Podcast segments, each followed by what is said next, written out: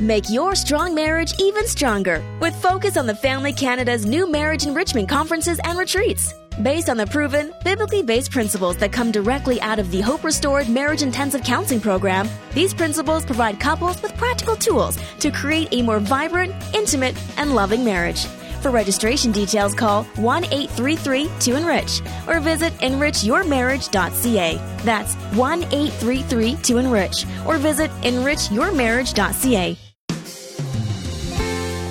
My job in my marriage is to love, like I said in my vows. It's not about being loved. See, the lie is that I need to find someone who will love me. Huh. And I think so many couples enter into their marriage and go through their relationship mm-hmm. over the mm-hmm. years believing that I've got to keep figuring out how to get her to love me. That's Dr. Greg Smalley identifying a pretty common challenge in marriage today. What is true love? What does it look like? And how can you experience it in your own relationship?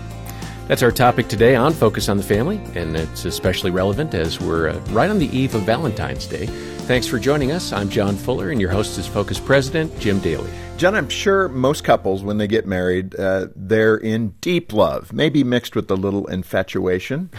and then over the years, that infatuation might wear off, like the second, third argument over where you squeeze the toothpaste or whatever it might be. Something is going to throw a roadblock up to say, man, did I marry the right person? somewhere down the line. Now, there are a handful of people, and I know you're listening because you'll write or get in touch with us to say, My husband and I, we have never had an argument. God bless you. That's amazing. Um, I don't think it's typical of most couples, though. And over time, that initial passion and undying love can begin to diminish. It's just uh, potentially a fact of life. And before long, one spouse or the other is beginning to wonder where did our love go? What do we need to do to get that back? Mm. Today, we're going to help you find it. Right. What you're describing, Jim, uh, really points back to the struggle that Greg was sharing in that clip. Uh, Greg Smalley. Uh, so many men and women get the wrong idea about love and marriage, and we think, oh, it's about you making me happy, which is, of course, not the ideal. it's a, it's funny to even hear that because it sounds so self-centered, right? Your job is to make me happy. Are we got it? We got it straight? Yeah, now? it, it all okay, works fine. It all works well. well, listen, we're going to cover a lot of the right stuff today when it comes to making your marriage healthier than it may be today. Mm-hmm. And let me remind you, this is why Focus on the Family is here to be that resource center for you. I've described Focus before as just this huge treasure trove of resources to help you in your marriage, your parenting, and so many other things. So lean in today. Uh, let's grow together in our relationship with our spouse. Mm-hmm. Dr. Greg Smalley and his wife Erin do a lot of speaking, writing, and counseling, and uh, they uh, together head up our marriage team here at the ministry, and we're so glad to have them in the studio with us. They've written a wonderful book. It's called Crazy Little Thing Called Marriage 12 Secrets for a Lifelong Romance. Get your copy today when you give us a call, 800, the letter A in the word family, or stop by focusonthefamily.ca for all the details. Greg and Erin, welcome back to the studio. You're just down the hall, so it's not a long journey for you. it was a very long commute today. I got Let's lost. not talk about that. Erin's going, that was a long drive, and well, we drove together. Oh, is so, that the problem? Yes. Especially long. well, let's start with that. What happened yeah. this morning yeah. that made the drive so long? It was actually really fun to come together. Oh, that's yes. But we're not one of those couples that you mentioned who've never had conflict. So that you say that with a big smile yeah, on your face that that ended oh probably four days into our marriage. Well, I know that story. It is kind of amazing. You guys seem to uh, embrace conflict after you learned the benefit of conflict. Maybe we should just start there. Um, is there a benefit to conflict? Yeah, I think there's an opportunity when couples walk through conflict in a healthy way. Often, when we hear the word conflict, we think of combat. And yeah, so that's true. healthy conflict is there's a possibility that you can grow and learn about yourself, about your spouse, and even about your relationship. And as my father in law always said, it's the doorway to intimacy. That's good. It's my father, and I curse him for yes. coming with all Dad, your these- dad Gary Smalley comes up a lot, doesn't he? Exactly. He was the marriage guru Yeah. back in the '80s and '90s, and yeah, what a great man. So sorry for that loss. he Yeah. passed away. How many years ago? Now? Uh, about six. Yeah. And That is Erin amazing. frequently quotes his best lines. I can't imagine being married to in that me. kind of family. Well, your dad used to say, to listen to me. Listen to your father. Let's start with uh, commitment. Uh, that's, I think, in line with your romance secret number one of the 12 secrets. So, talking about commitment, uh, I understand your commitment to each other was tested, as you said, pretty early. Is this the day four story? Is this yet another test of commitment? This was day four. Okay, so what happened? Yeah. So on our honeymoon, one of the things that I Always was happens on the very excited about, so it, it became a, a huge expectation of mine. So when we talk about unrealistic expectations, this is a great example. So we. There, there was a particular hike that I really wanted us to go on to a waterfall. And you're in Hawaii. we're in Hawaii, so Nice we choice. Would, yeah. So when we get to the waterfall, we're going to play around and have this amazing moment as this brand new married couple. And so each day, I would wake up and go, Erin, let's go hiking. Let's go to the waterfall. And there was always something else that she wanted to do. So literally, the last day before we returned home, I kind of went, you know, this this was important to me. C- could we do this? Fine.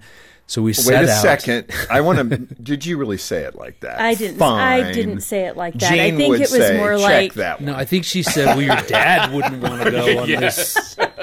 Okay, so back to reality. It was And- fine. yes, sure, let's so go. Off we went, and we got to this waterfall, and Greg ran and jumped in, and I didn't, for a very important reason. It said no swimming.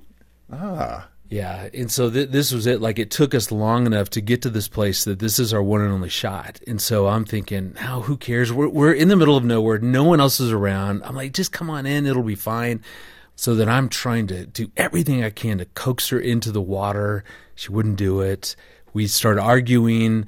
It escalates to the point that I say to my bride of four, of four days, "Fine, if this is how you're going to be, then this honeymoon is ruined for me." Oh my goodness. That's dramatic. Yes. Yes. Which should go on everybody's list of what not to say. Correct. On your honeymoon. And so, as you can imagine, we were totally So how did everything work out that night? Um, yeah. Let's well, leave that for later. No. Yeah. So we ended up in a little luau. That was our last adventure. It needed to go to use the tickets, but we weren't speaking. So This is that the was luau? yes, we weren't speaking at the Okay. luau, but we were sitting by each other. Yeah. So we're kind of stuffed in. She's not talking. And I started thinking, this probably isn't going to work out for me tonight when she's not talking to Yeah, me. day four, you still have some ideas Right. of what you want to happen. exactly and so i'm thinking man i gotta repair this thing and so i just i i we were literally like sardines all these people. And so i kind of pried my arm out just to put around her just to test. You know you're, you're trying to figure out how in trouble am i really? And she didn't acknowledge me at all. And and so I, I I then started gently rubbing her shoulder, thinking, well, surely she'll see that I'm being sensitive and caring. No reaction. So I kind of lean in to say something to her, and my eyes hit the eyes of the woman sitting next to Erin on the other side. Somehow, because we were all jammed in there, their shoulders overlapped. I had been rubbing this woman's shoulder. I kid you A not. A complete stranger. Okay, Yeah. this is going deeper and yeah. deeper. Yes. So that would be strike two. Um, but ironically, I became friends with those two ladies, and we Oh, that's still get funny. Christmas cards from them. Truly. And there's Yes. always a PS at the bottom, Greg, Yes. whenever you you're had to be tired crammed of in Erin. there, you know, to Yeah. to make that mistake. Yeah. But but I tell you what what hit me though is it applies to commitment is that it, it rattled me that four days into our marriage we ended up in this huge fight. So we we didn't talk to each other that whole afternoon into the luau. And it made me go, wait, this isn't the way it's supposed to work. Mm-hmm. Is there something wrong with her? That was my first guess. There has to be something wrong with her. Well, I was already wondering what was wrong Right. with you rubbing the woman's shoulder sitting next I to think me. Erin had She's a very more of a case. Yes. for who's at fault here. True, I agree. Looking back, yeah, but it, it hit me in a way that it, it, it caused some just some distance between us as we both tried to figure out this shouldn't be happening. So obviously, there's something wrong with us, with our marriage. Something mm-hmm. is mm-hmm. going on. Versus, what I've now learned in those moments how important it is to let her know that hey i'm with you I, I, know we're in disharmony. I know that we see things differently. I'm sorry for rubbing the woman's shoulder next to you. Are you still in counseling yeah. But she I'm, is. But to let her know i'm, I'm with you till the end yeah. in in looking back when i think of commitment mm-hmm. as erin and i talk about this i think the the most important part of commitment like I wish someone had told me this. Like where was my dad, the marriage guru, with this advice? Oh, Is, I think he was letting you learn your way. Yeah, that's true. That's fair. That's what I think. But it, but what I wish I would have learned is how important grit is as it applies to commitment. Well, one of the things I wanted to ask you because you mentioned in the book, and I, I read this book as a business book, ironically, mm. but uh, Sun Tzu's uh, Art of War. Yeah, you know, we did it in a in a business environment, you know, and uh, there's so many of those principles that you can apply. But I was a little shocked to see you use it in a marriage context. You wouldn't so how the, the art does war uh, the art of war apply to marriage? Yeah, he he had a a great philosophy that that when they were marching into battle you would actually have people go back and burn supplies, burn bridges, burn anything that would allow his troops to retreat. Mm. Because retreat is easy when it's an option.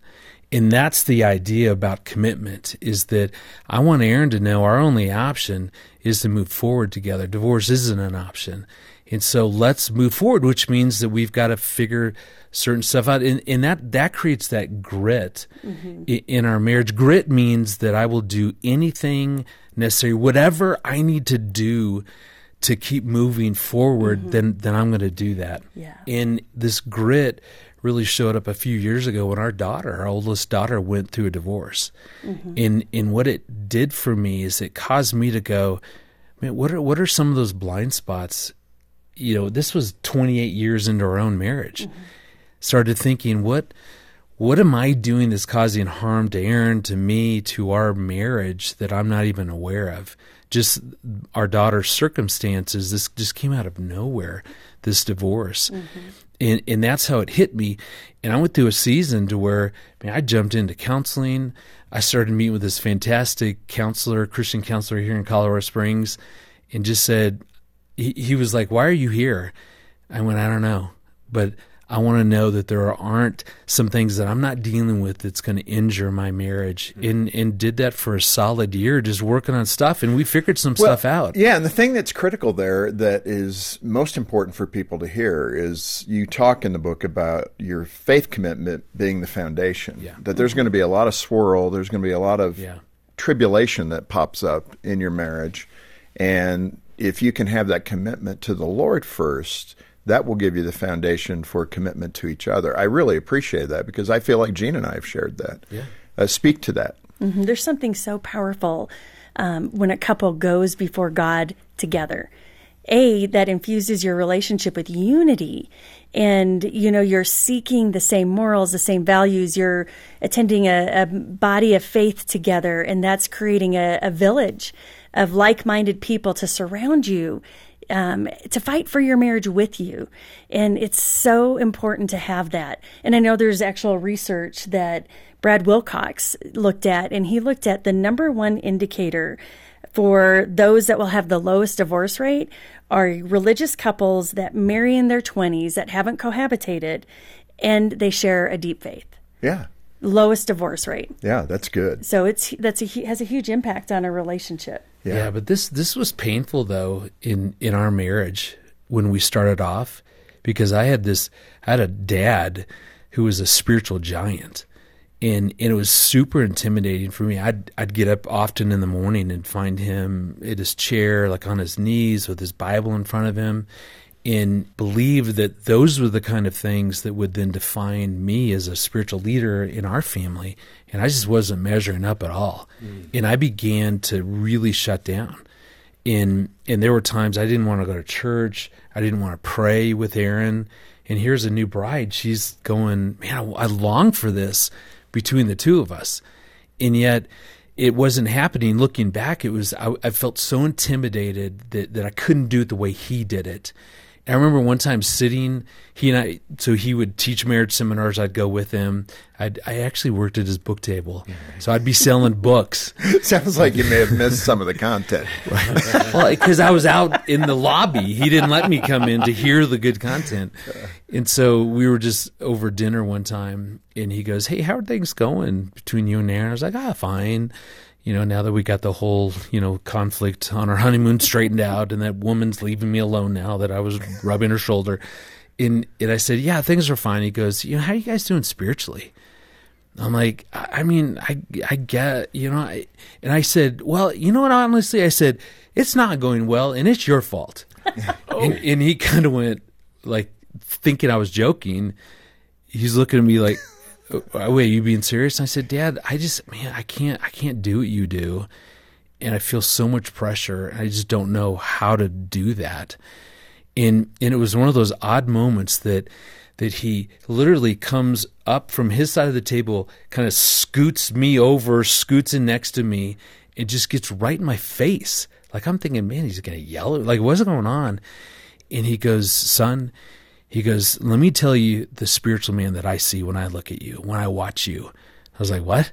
And he started to go through, listen, I watch mm-hmm. you provide for your family, for your wife and, and your young daughter. You know, because we, we had our daughter on our second wedding anniversary. He goes, I watch you protect them. I watch you, you know, when there's a problem, you guys work it through. You're committed. And you just start to list all these things that I never would have thought defined spiritual leadership, and and I and I broke down. And I, I am just crying at a Denny's or wherever we were, you know, over some whatever. And it was such a powerful moment for me because it redefined that's power, my that's own powerful. expectations of what mm-hmm. this should look like mm. in our relationship. That's good. This Focus on the Family broadcast will continue in just a moment. Do you wake up and think of all the ways the day could go wrong? Does a list of worst case scenarios play on a loop in your head? Can the littlest thing set off a spiral of what ifs? Focus on the Family Canada has created a free PDF booklet filled with professional advice, biblical insights, and follow up resource suggestions to help you better understand and navigate anxiety in your life. Download your free PDF booklet at focusonthefamily.ca slash anxietypdf. That's focusonthefamily.ca slash anxietypdf. John Avery Whitaker is an incredible guy, but have you ever wondered what makes Whit Whit? Find out in the new Young Whit book series from Focus on the Family. In book number one, nine year old John Avery Whitaker moves to a new town, makes new friends, faces a new bully, and solves a 70 year old mystery. Young Whit and the Traitor's Treasure is available at focusonthefamily.ca. That's shop.focusonthefamily.ca. Today's media culture can sometimes send confusing messages to our children. That's why Focus on the Family Canada offers tools like pluggedin.ca to keep parents informed about today's popular entertainment choices. Each month, pluggedin.ca is visited close to 1 million times by people looking for detailed information on popular music, movies, TV, and more. Entertainment ratings only tell you so much. We go deeper, diving into specific content and the meaning behind it. Visit us online at pluggedin.ca. Thanks for listening to Focus on the Family. Let's resume now with the balance of today's programming. Let me move it to uh, that inevitable conflict, which again, I think 98% of couples are going to. I'm always going to leave that door open for the 2% that we never have conflict. Have you ever heard that before? Um, I, I, get that that some people their style yeah. of relating is yeah. very agreeable and they yeah. they work through their differences. So the question is are they saying they just don't have difference of agreement or difference of opinion? Well, and couples handle conflict differently. Some, right. you know, they're fighters and they are both fighters and it's loud and gregarious. Or some are both withdrawers and it's real quiet. Right. But the tension is there. It's just inside. So let's get back to the fighter, the two of you. Mm-hmm. Yes. Which I think you are the fighter types. We are. So in that context, um, conflict does have a benefit uh, that does help husbands and wives. Mm-hmm draw closer together, which mm-hmm. is an unsettling formula for some people. Yeah. So, how does that work? Uh, kind of take us through that, how conflict can actually help us become stronger and closer. Well, we could tell you a real recent conflict that we went We always through. love the most recent conflict example. when Erin bought a new chair for her office and just simply needed my help in moving that chair into her office. Well, my favorite thing is that this chair sat in the middle of the hallway for like two weeks. And I was like, does no one else see that there is a big chair like blocking the hallway? People are just walking around it. And I I'm like, wasn't questioning her design feature. I just thought it was odd, but it's her chair. So you remember So early in the morning. Yeah, I, I asked Greg, hey, can you just help me move that chair into my office? But we had to lift it and kind of hoist it over the desk. So I couldn't do it alone. I needed it help. And so we began doing that, and it just didn't go so well. It's not working. And so I'm getting frustrated. Just if I say to her, "Listen, lift with your legs. We got to get this thing up and over." And I'm like, this must I'm be a- one big chair. Yeah, and I'm like, I'm a nurse. chair. I know to lift with my legs. I was trained in proper body mechanics. but she, so she snaps at me, and I, I take offense at that, going, "I'm the one giving of my time sacrificially, and now you're snapping at me." So I just said, "Don't yell at me," and she goes, "Just help me," because she was also late to see some. Well, what clients. he didn't know is I had received a text right before he came downstairs and was like, "Hey, um, let's move the chair." I'd received a text that there was a couple waiting in the waiting room at my counseling practice, and I needed to to like speed this along. And so the we didn't I didn't have time for conflict in the middle of moving the chair. Sounds like you didn't have time to move the chair.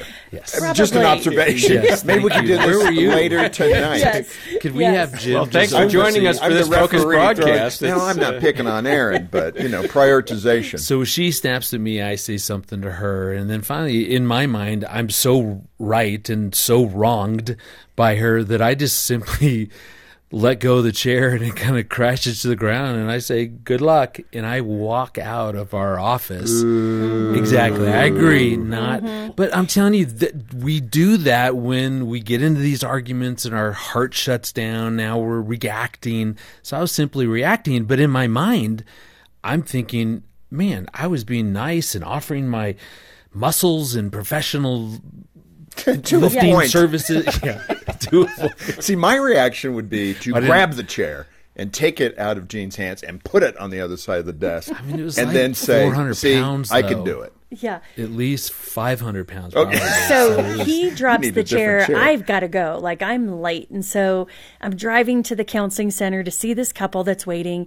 And I start thinking, like, I really don't feel comfortable going and working with another couple when I'm in total conflict and disunity with my own husband. This is the real truth about counselors. exactly. So I get to the office and I'm like, so I, I start texting Greg. I'm so sorry. I don't, I didn't tell you that there was a couple waiting and I was just a little stressed. And, you know, I'm, I'm really sorry for how I influenced that interaction. and I'm reading this text going, uh huh, yeah, exactly. Right. It's.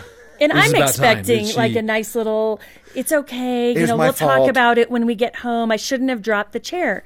I didn't get that. I, I'm sure I said something like, "Thank you for owning, you know, the fact that we were in conflict because you chose to."